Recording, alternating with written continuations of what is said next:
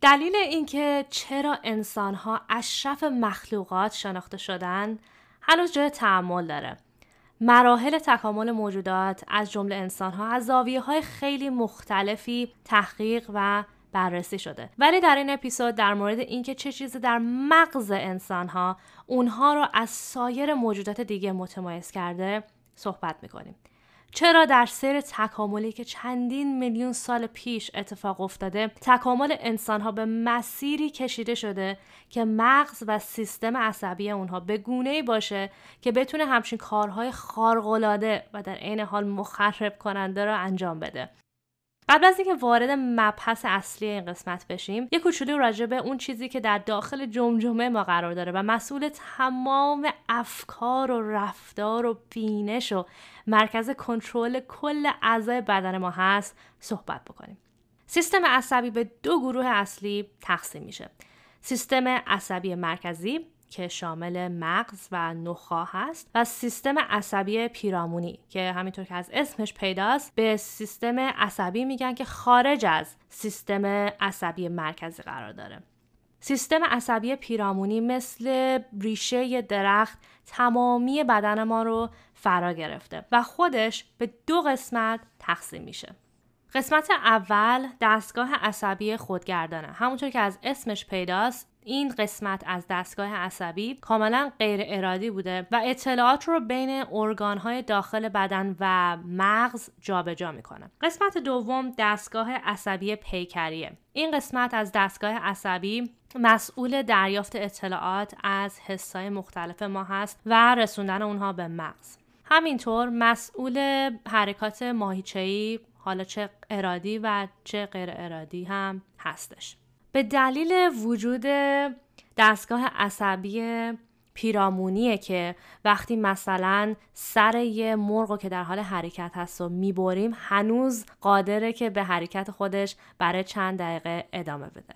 البته من این کار رو پیشنهاد نمی کنم ولی گفتم اگر دیدین این صحنه رو دلیلش اینه. نورون ها در سیستم عصبی همه موجودات نقش بسیار حیاتی رو ایفا می کنند چرا که نورون ها مسئول انتقال اطلاعاتی که از داخل و خارج از بدن گرفته شده هستند. بدون حضور نورون ها مغز هیچ کار است. مثل یه ماشینی که بنزین نداره. تمام قسمت های مختلف دستگاه عصبی اطلاعاتی که از داخل خارج بدن گرفته شده رو از طریق نورون ها به مغز میرسونه. در واقع یکی از وظایف اصلی سیستم عصبی پیرامونی این هستش اطلاعات را از حس های مختلف در بدن دریافت بکنه و اونها رو تبدیل به سیگنال های الکترونیکی بکنه. این سیگنال های الکترونیکی که از ولتاژ خیلی کمی هم برخوردار هستند در واقع زبان بین نورون هاست و نورون ها مثل یه پستچی در بدن ما مدام در حال انتقال این اطلاعات از یه جا به جای دیگر هستند هر چقدر اطلاعات بیشتری مورد دسترس باشه نورون های پستچی های بیشتری لازمه که این اطلاعات رو دریافت و سپس به سیگنال های الکترونیکی و در نهایت به مغز بفرستن تا پردازش بشن. در گذشته تخمیم زده شده بود که مغز آدم ها شامل 100 بیلیون نورون هست. ولی هیچ کسی واقعا نورون های مغز رو در اون زمان دونه دونه نشمرده بودن بلکه بر اساس محاسبات ریاضی این رقم رو تخمین زده بودن. ولی برای اولین بار یک نفر نورون های مغز انسان ها رو دونه دونه شمرده و در نهایت 86 بیلیون نورون رو پیدا کرده. که فاصله زیادی به اون رقمی که تخمین زده بودن نداره. سوالی که برای شما هم ممکن الان پیش اومده باشه اینه که چجوری ممکنه نورون های مغز که انقدر پیچیده است رو شمارش کرد؟ برای اینکه بتونن نورون های داخل مغز انسان رو بشمارن مغز انسان رو تبدیل به یه سوپ کردن. برای درست کردن مغز به شکل سوپ اونها از مخلوط کن استفاده نکردن اگر که براتون سوال پیش اومده بود. بلکه از یه محلولی شبیه صابون استفاده کردن که باعث شد مغز در اون حل بشه و به شکل سوپ در بیاد. در عین حال مرکز تمام اون نورون ها سالم موندن. به همین دلیل اونها قادر به شمردن تعداد نورون ها زیر میکروسکوپ های بسیار قوی شدن خب همونطوری که یه کوچولو بهش اشاره کردیم بدن تمام موجوداتی که ستون فقرات دارن شامل مغز و نخا هم میشه. ولی شاید یه سال برای شما پیش اومده باشه که چرا مرکز کنترل تمامی قسمت های مختلف سیستم عصبی در بالای سر ما تراکم پیدا کرده و به شکل مغزی که ما امروزه میشناسیمش در اومده. چرا مثلا مغز به جای اینکه بالا سرمون باشه مثلا تو شکممون نبوده؟ آیا قرار گرفتن مرکز کنترل کل بدن در بالای سر باعث آسیب پذیرتر شدن ماها نمیشه؟ مثلا با یه ضربه کوچیک یه نفر می‌تونه درجا بیفته و بمیره. یادتون هست یه اشاره کوچیک کردم به اینکه هر چقدر اطلاعات بیشتری مورد دسترس باشه نورون های بیشتری برای دریافت اون اطلاعات لازمه. جواب سوالی که چرا سیستم عصبی جانورانی که دارای استخوانهای ستون فقرات هستند در بالای سرشون تراکم پیدا کرده و به شکل مغز که ما امروزه میشناسیمش در اومده همینه. چرا که چهار حس از پنج حس اصلی ما در بالای سر ما قرار داره. فکرشو بکنید. حس بینایی حس شنوایی حس بویایی حس چشایی.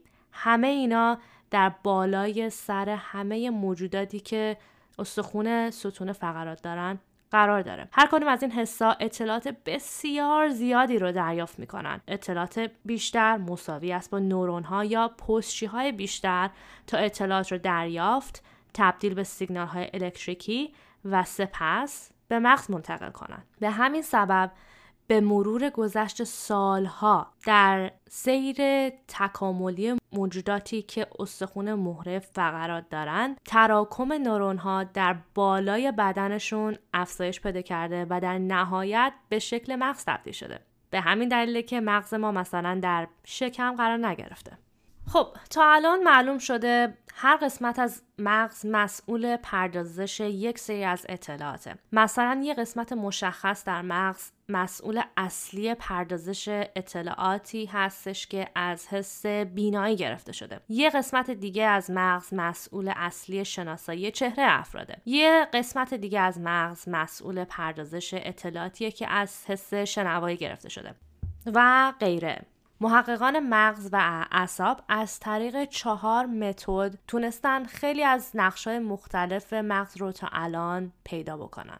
اولین متد متد اتصاله هر نرون مسئول دریافت یک سری اطلاعات ورودی و انتقال اطلاعات به نورون دیگر یا تولید اطلاعات خروجیه و این جابجایی انقدر صورت می‌گیره تا اون اطلاعات به مغز ما یا مرکز کنترل اصلی برسه. مطالعه اطلاعات ورودی و خروجی هر نرون می‌تونه سرنخی به کشف نقش قسمت مختلف در مغز باشه. روش دوم روشیه که از طریق مشاهده فعالیت مغز در حین انجام یک فعالیت انجام میشه. به طور مثال چند سال پیش یک قسمت از مغز که مسئول شناسایی چهره افراد بود رو شناسایی کردند. برای این کار محققان در داخل دستگاه امارای برای مدت خیلی طولانی قرار گرفتن و به صورت متوالی به دو عکس خیره می شدن. عکس اول از یه شی بود. عکس دوم تصویر یه آدم بود. از طریق تصاویری که از دستگاه امارای به دست آورده بودن متوجه شدن وقتی که اون شخصی که داخل امارای بود به عکس یه آدم نگاه می‌کرد یک نقطه مشخصی از مغزش به شدت فعال می‌شد. ولی وقتی که به عکس اون شی نگاه می‌کرد اون قسمت به اون اندازه فعال نبود. متد سومی که دانشمندان مغز و اعصاب تونستن نقشهای مختلف قسمتهای مغز رو پیدا بکنن روش تحریک کردن مغزه. همونطور که گفتیم نورون ها اطلاعات رو از حس های مختلف بدن ما دریافت می‌کنن. سپس اونها رو تبدیل به سیگنال های الکتریکی می‌کنن و در نهایت این اطلاعات رو به مغز منتقل می‌کنن تا پردازش شوند. در این روش این چرخه از انتها به ابتدا می‌رسه. یعنی به یک قسمت از مغز سیگنال های الکترونیکی داده میشه تا عکس عملش رو در بدن ببینیم. به طور مثال اگر پس از وارد کردن سیگنال های الکتریکی به یک نقطه مشخص در مغز ما حس خیلی خوبی پیدا کنیم ممکنه اون قسمت مسئول فرمان ترشح های شادی آور مثل سروتونین، دوپامین، اکسیتوسین یا اندورفین باشه. متد چهارم از روی مطالعه افرادی هستش که دچار ضربه مغزی شدن و تغییراتی که در اثر اون در بدنشون بینششون یا رفتارشون به وجود اومده. شاید شما داستان معروف آقای فینیس گیج رو شنیده باشین. اون یک جوان مهربان سختکوش با ادب که همه ازش تعریف می‌کردن بود. تا اینکه وقتی در سن 25 سالگی وقتی مشغول کار در خط راه‌آهن بود بر اثر یک انفجار در نزدیکی اونجایی که داشت کار می‌کرد یک میله آهنی دراز به شدت به سمت صورتش پرد شد و از چشم سمت چپ وارد جمجمه و از بالای جمجمه از مغزش خارج شد. چند دقیقه بعد از این تصادف آقای گیج از جاش بلند شد و با یه قطار خودش رو به تنهایی به بیمارستان رسوند. برای مدتی ایشون در بیمارستان به دلیل عفونتی که از میله آهنی گرفته بود بستری شد ولی از چند روز به زندگی عادی خودش برگشت. آقای گیج با اینکه یه تیکه از مغزش رو در اون حادثه از دست داده بود ولی هنوز قادر بود تنهایی خودش رو به بیمارستان برسونه و به زندگی عادی خودش بعد چند روز برگرده. اما بعد از این تصادف اطرافیانش متوجه تغییر اساسی در اون شدن. فینیاس دیگه اون پسر خوشرو مهربان و با ادب نبود بلکه با زبان تند و اخلاقهای بسیار بد همه رو از خودش متنفر کرد. در اون زمان بود که معلوم شد قسمتی از مغز آقای گیج که در اون حادثه از بین رفته بود مسئول شکلگیری شخصیت و هویت افراد بوده. چرا که بعد از اون حادثه آقای گیج به فردی با شخصیتی کاملا متفاوت از قبل از اون حادثه تبدیل شد. مطالعه تغییرات در رفتار حرکات بینش و غیره در افرادی که قسمتی از مغزشون در یک تصادف ضربه دیده و یا مختل شده می‌تونه سرنخی به نقش قسمت های مختلف در مغز به ما بده. خب تا الان یه صحبت کوتاهی در مورد ساختار دستگاه عصبی کردیم. نقش نورون ها در سیستم عصبی تعداد نورون ها در مغز انسان و اینکه چرا مغز ما بر روی سر ما شکل گرفت صحبت کردیم. و در نهایت راجع به روش هایی که محققا استفاده کردن تا در مورد مغز اطلاعات بیشتری به دست بیارن رم صحبت کردیم. الان وقت خوبیه که اگر لازم هست به یه یکی دو دقیقه زنگ تفریح بگیریم که وقتی برمیگردیم در مورد سوال اصلی که این اپیزود در موردش هست صحبت خواهیم کرد. چطور شد که در سیر تکاملی موجودات انسان یک مسیر کاملا متفاوتی رو از سر گرفت و مغزش به این گستردگی که الان هست رسید؟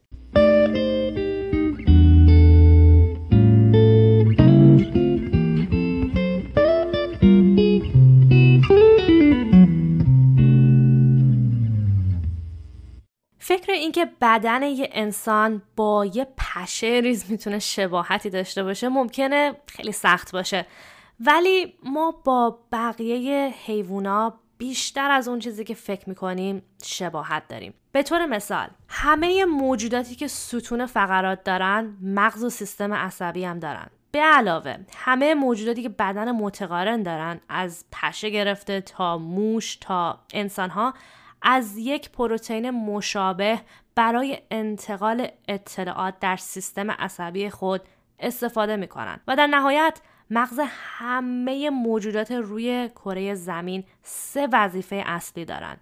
اولیش تنظیم ارگانهای داخلی بدن، دومیش مقابله در مقابل چیزهایی که جانشون رو به خطر میندازه و همینطور یادگیری شکار برای پیدا کردن غذا و در نهایت جفتیابی برای ایجاد تولید مثل. کوچکترین پستاندار روی زمین یه اینا خفاشی هست که در نواحی دور در کشورهای تایلند و میامار دیده شده. وزن خفاش به زور شاید دو گرم باشه ولی در عین حال مغز کوچک این خفاش قادر به انجام همه این سه نقش حیاتیه. مغز این خفاش به زیبایی ارگانهای بدنش رو تنظیم می‌کنه. این خفاش قادره که در تاریکی شب به شکار بره و بتونه در حین پرواز مانع های جلوی راهش رو تشخیص بده و مسیر خودش رو تغییر بده تا بهشون برخورد نکنه. همینطور قادر به جفتگیری و تولید مثله در این حال بزرگترین پستاندار روی زمین که نهنگ ماده اسپرم است میانگین وزن کل بدنش به 40800 کیلوگرم می‌رسه و فقط مغزش 10 کیلوگرم وزن داره این در حالیه که مغز انسان فقط به طور میانگین 1.5 کیلوگرمه مغز کوچکترین پستاندار روی زمین و بزرگترین پستاندار روی زمین و همینطور انسان قادر به انجام هر سه وظیفه به طور کامل هستند. شباهت های بسیار نزدیک بین سیستم عصبی در حیوانها و انسانها باعث شده که این امکان رو به ما بده تا ما به جای انسانها از مثلا موش ها توی آزمایشگاه استفاده بکنیم. خب دونستن این اطلاعات نشون میده که از چندین میلیون سال پیش که سیر تکاملی در بین موجودات اتفاق افتاده بوده. همه موجودات تقریبا منابع یکسانی برای گسترش تکامل مغزشون و بینششون و این چیزا داشتن. مثلا همه موجوداتی که استخون فقرات داشتن مغزشون دقیقا مثل مغز ما بوده و یا اینکه در بدن خیلی از موجودات حتی پشه های کوچیک هم سیستم عصبی وجود داره که حتی می‌تونن درد رو حس بکنن. ولی در بین این مسیر تکاملی یک اتفاقی برای آدم ها اتفاق افتاد که بهشون کمک کرد که یک مسیر متفاوتی رو نسبت به سایر موجودات طی بکنن و این قدرت رو پیدا بکنن که این مغزی رو که امروز دارن داشته باشن.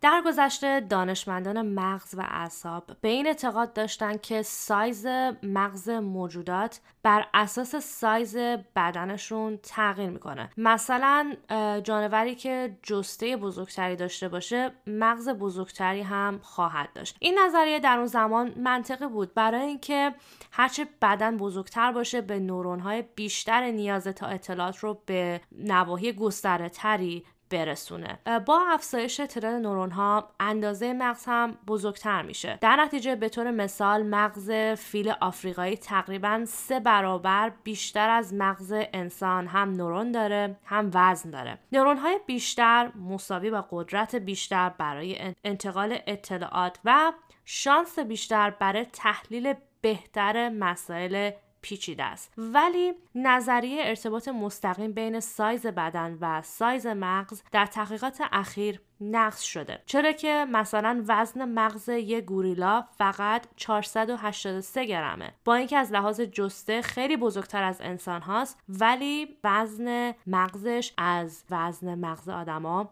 خیلی کوچیکتره. نتیجه این تحقیق بسیار مهمه. چرا که سایز مغز نشان دهنده تعداد نورون ها در مغزه.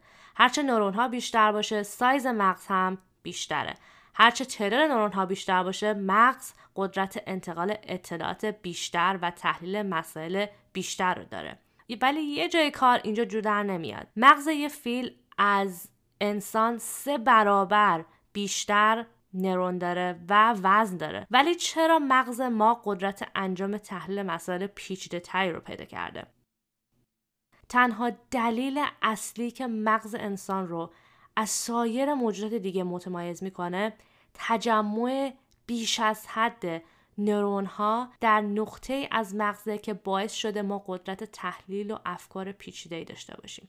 مغز هیچ موجودی در کره زمین به اندازه مغز انسان در این نقطه مشخص نورون نداره. اسم این قسمت cerebral cortex هستش. cerebral cortex در واقع مثل یه چتر بالای مغز انسان قرار گرفته. در واقع یک لایه نازکی از مغزه که قسمت خارجی اون رو میپوشونه.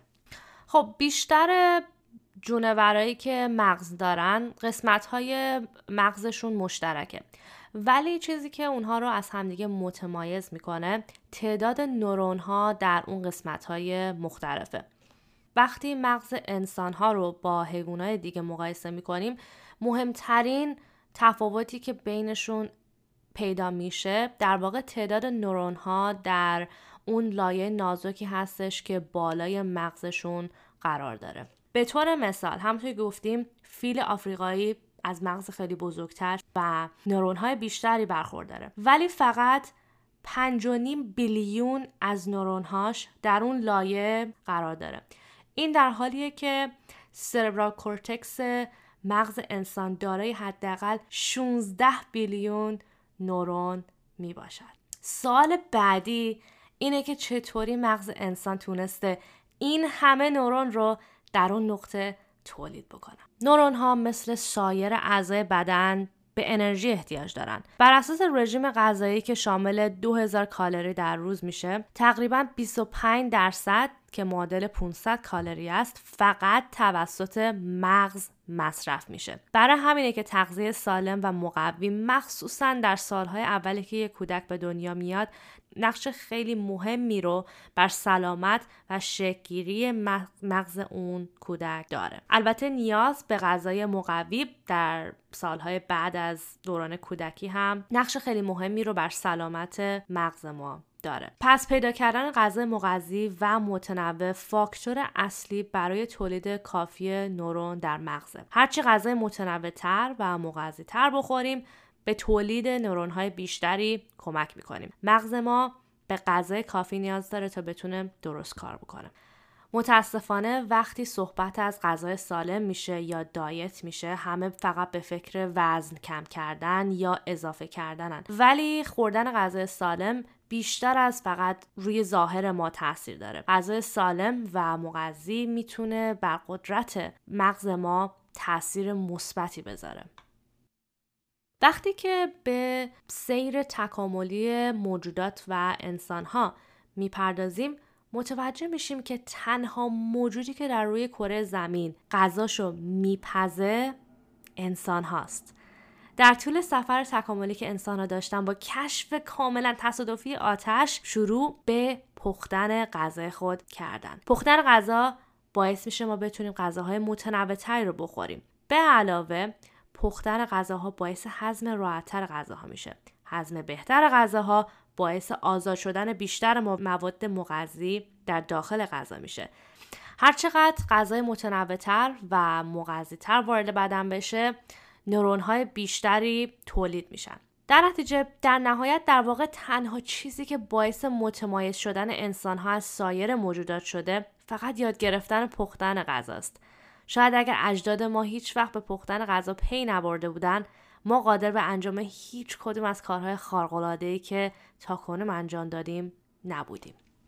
خب به انتهای این قسمت از پادکست بادبادک رسیدیم. من مایه هستم. امیدوارم که از مطالبی که در موردش در این اپیزود صحبت کردیم لذت برده باشین. هفته بسیار خوبی داشته باشین. تا اپیزود بعد خدا نگهدار.